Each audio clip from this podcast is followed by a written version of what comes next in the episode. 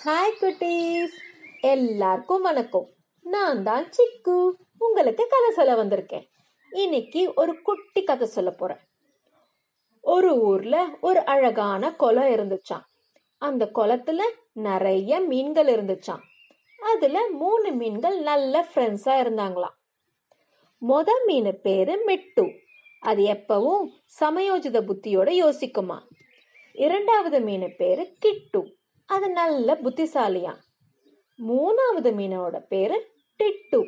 அது எப்ப பாரு அடம் பிடிச்சுக்கிட்டே இருக்குமா ஒரு நாள் அந்த குளத்து பக்கமா ஒரு மீனவன் வந்தானா அந்த குளத்தை பார்த்துட்டு சொன்னானா அடடா இந்த குளத்துல எவ்வளோ மீன்கள் இருக்கு? நாளைக்கே ஒரு பெரிய வலைய விரிச்சு எல்லா மீன்களையும் பிடிச்சிடணும் அப்படின்னு சொல்லிட்டு போயிட்டானா இத மிட்டு கேட்டுடுச்சான் உடனே பயந்து போய் தன்னோட ஃப்ரெண்ட்ஸ் கிட்ட போய் சொல்லிச்சான் நண்பர்களே இங்க ஒரு மீனவ வந்தான் அவன் நாளைக்கு ஒரு பெரிய வலைய விரிச்சு நம்ம எல்லாரையும் பிடிக்க போறானாமா? நம்ம எப்படியாவது இங்க இருந்து இன்னைக்கு எஸ்கேப் ஆயிடலாம் அப்படின்னு சொல்லிச்சான்.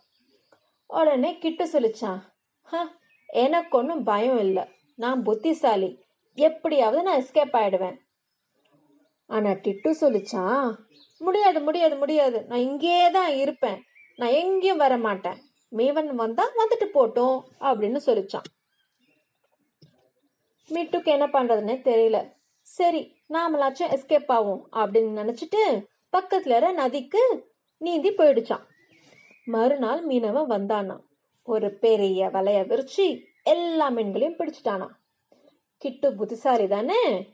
அது என்ன பண்ணுச்சான் செத்து போன மீன் மாதிரி ஆக்ட் பண்ணிச்சான் உடனே அந்த மீனவன் இந்த செத்து போன மீனை வச்சு என்ன பண்றது அப்படின்னு சொல்லிட்டு அந்த கிட்டுவை திரும்பவும் குளத்துல தூக்கி போட்டுட்டானா கிட்டு எஸ்கேப் இப்போ டிட்டு மட்டும்தான் மாட்டிக்கிட்டு இருக்கு அதுதான் அடம் பிடிச்சிட்டு இருக்கு நான் எங்கேயும் வர மாட்டேன் எங்கேயும் வர மாட்டேன் அப்படின்னு அந்த மீனவன் வலையிலேயே மாட்டிக்கிட்டு மீனவன் உடனே போயிடுச்சு.